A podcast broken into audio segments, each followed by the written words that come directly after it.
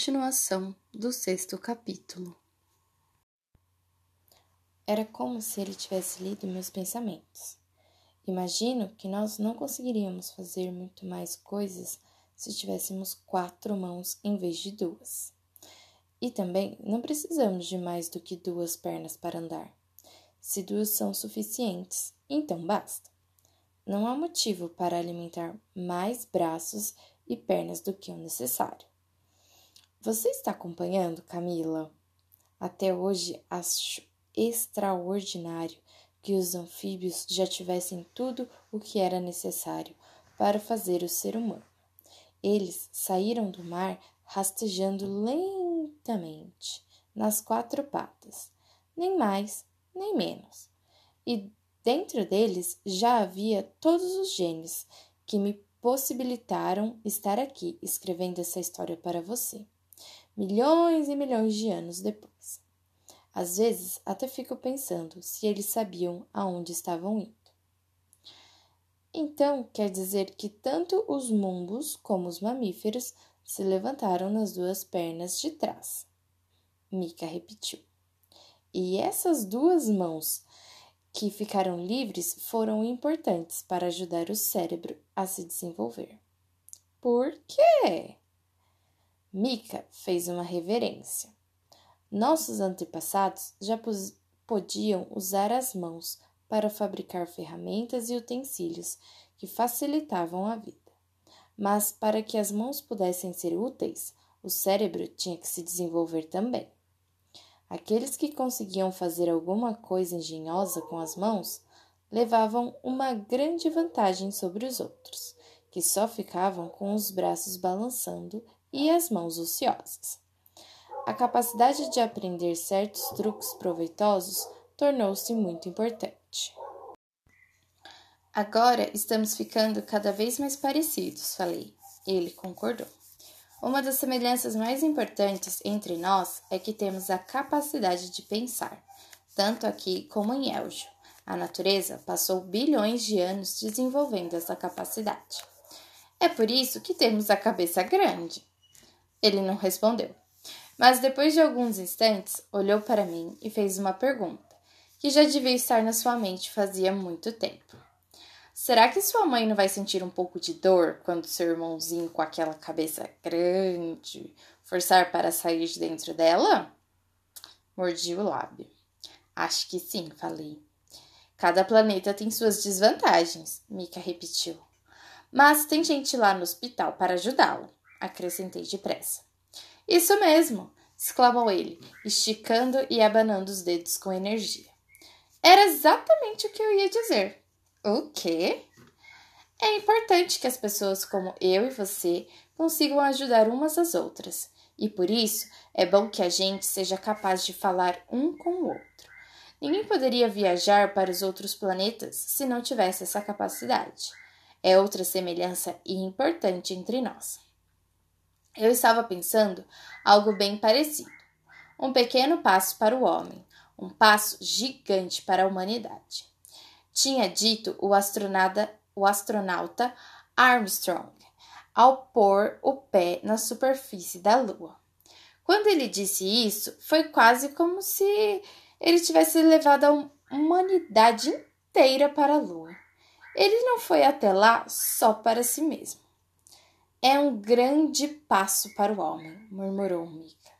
Levei um susto. Ele acabava de dizer justamente aquilo que eu estava pensando. O que foi que você disse? Ele fez uma reverência rápida. Daí repetiu em alto e bom som: Um pequeno passo para o homem, um passo gigantesco para a humanidade. Diante disso, fiquei totalmente confuso, quase atordoado. Você sabia disso? Agora foi a vez dele de pular de susto. Tapou a boca e acho que ficou um pouquinho vermelho no rosto. Desculpe, eu queria compreender bem essa história.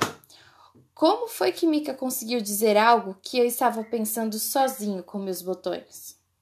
Eu nunca tinha mencionado a ele o pouso na Lua, e com certeza ele não estava na Lua quando Armstrong disse essas famosas palavras. Desculpe o quê? Eu disse o que você estava pensando. Foi um pouco de atrevimento da minha parte, mas seus pensamentos me pareceram tão interessantes que eu esqueci de me controlar. Explicou então que era comum os mumbos de Elgio lerem os pensamentos um do outro. Assim, conseguiam por vezes ter longas conversas sem trocar uma única palavra. E pode ser muito útil também, disse ele. Estou neste planeta há apenas algumas horas. Como você acha que eu saberia falar a sua língua se não lesse os seus pensamentos? Dei de ombros. Não sabia o que responder. Como você acha que eu consegui aprender tanto sobre a vida neste planeta? Só pude dar de ombros outra vez. Mas nesse ponto, falei, não há semelhança entre nós dois. Aqui neste planeta, nós não conseguimos ler os pensamentos um do outro. Acho que ele ficou preocupado, com medo de dizer mais alguma coisa errada.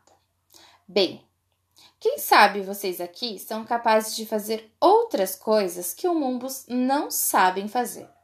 Eu precisava pensar em algo bem inteligente. Aí lembrei de como Mika ficou assustado quando o telefone tocou.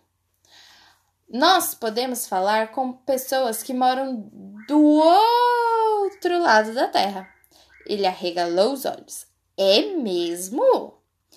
Este planeta todinho é um emaranhado de fios de telefone. Agora ele me fitou com um olhar de inveja e disse: Cada planeta tem suas vantagens. Está prestando atenção, Camila? Fiquei alarmado ao descobrir que, de repente, Mika era capaz de ler meus pensamentos. Mas acho que ele ficou igualmente admirado ao saber dos nossos fios de telefone. Hoje eu poderia falar também sobre os computadores. Nós praticamente já nem precisamos ler o pensamento um dos outros, agora que temos o telefone, o computador e a internet. Assim, finalmente consegui uma explicação de como Mika sabia falar a nossa própria língua. Eu já tinha ficado surpreso com a facilidade com que ele falava sobre a evolução da vida na Terra. Mas isso acontecia porque ele pegava os meus próprios pensamentos emprestados. Mesmo assim, perguntei de novo. Não é estranho nós dois sermos tão parecidos, já que viemos de dois planetas diferentes? Foi então, Camila, que Mika me falou sobre a montanha alta e os vales. Primeiro olhou a paisagem ao longe, depois pousou a mão solenemente na pilha de pedras que eu e papai erguemos. Se você morasse num vale bem profundo e eu viesse de outro vale profundo, não poderíamos sair dos nossos vales, subir e acabar dando as mãos no topo de uma montanha bem alta? Como era uma pergunta, fiz uma reverência rápida, mas não entendi bem o que ele queria dizer. Ele continuou: Mesmo que existissem muitos caminhos para o topo dessa montanha, a montanha em si seria exatamente a mesma e nós dois já devíamos ser semelhantes desde o início, pois cada um de nós era um tipo de alpinista. Ali, no topo da montanha, poderíamos construir juntos um grande marco de pedras, e então poderíamos sentar e descansar depois dessa longa escalada. Finalmente, ali poderíamos esquecer todas as nossas preocupações, grandes e pequenas, e deixá-las lá embaixo, nos vales. Eu me levantei. Você quer dizer que você vem de um planeta e eu venho de outro bem diferente, mas mesmo assim podemos nos encontrar no alto da mesma montanha? Ele concordou. Não se trata só de saber de onde viemos. A questão também é para onde vamos. Meu passado e o seu são diferentes, talvez muito diferentes. Eu sou um umbo e você é um mamífero. Mas aos poucos, com o passar do tempo, meu povo e o seu foram ficando mais parecidos. Estávamos agora discutindo assuntos tão complicados que quase davam um pouco de medo. Mika disse então: Tanto no seu planeta como no meu, a vida se desenvolveu a partir de organismos simples, de uma só célula. E de que outras formas ela poderia começar? A evolução foi então aperfeiçoando cada vez mais os sentidos e o sistema nervoso. A evolução vem se direcionando para um cérebro cada vez mais complexo e uma compreensão cada vez mais ampla no mundo em que vivemos. Que outra direção ela poderia tomar? Fiz uma reverência para essa pergunta. Daí dei de ombros, pois não sabia responder.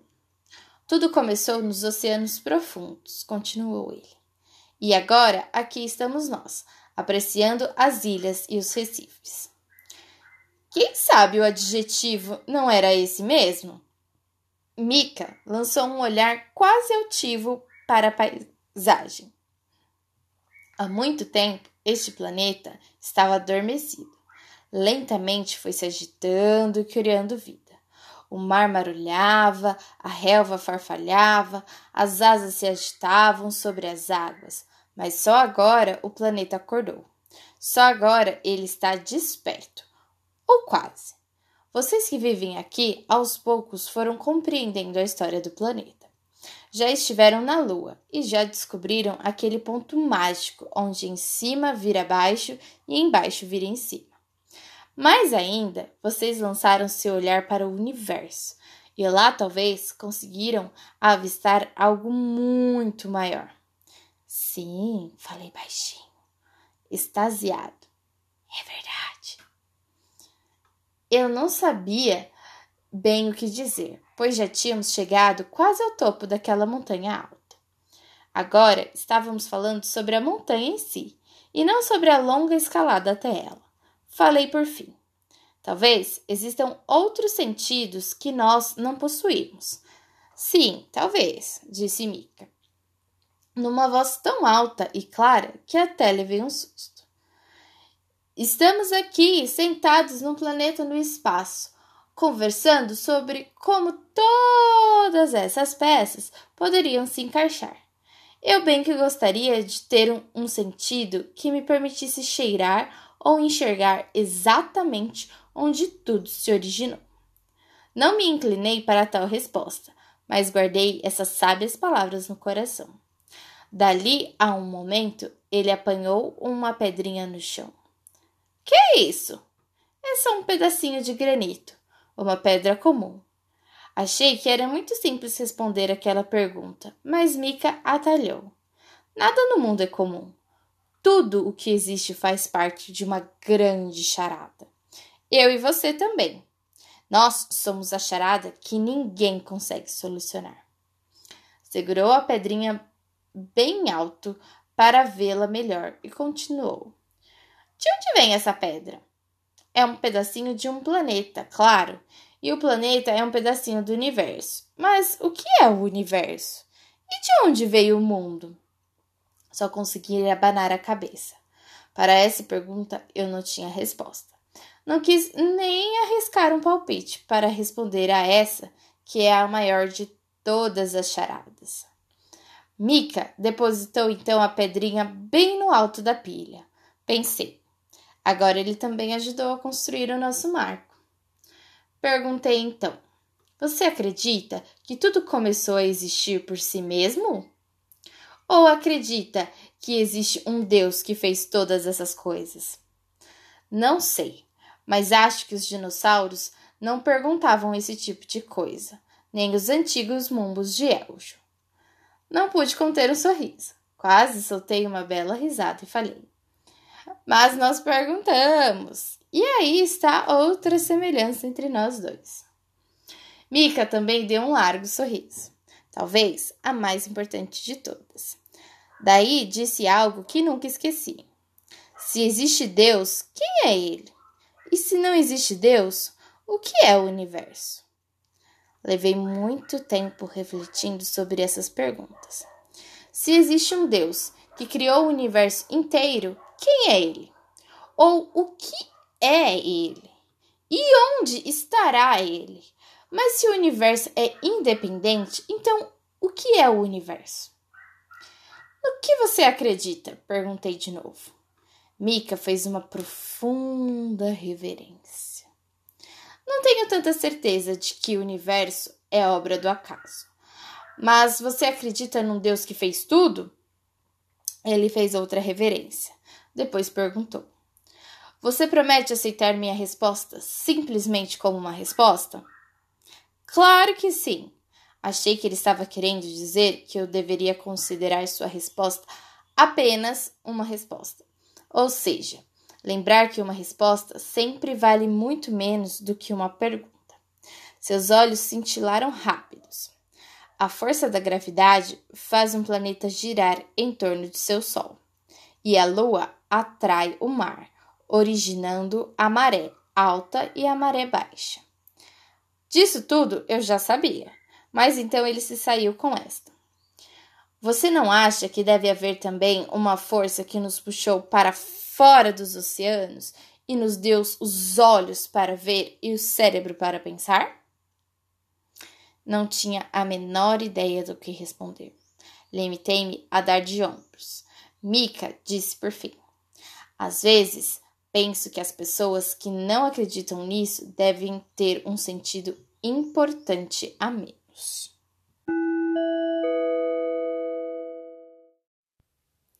Continua.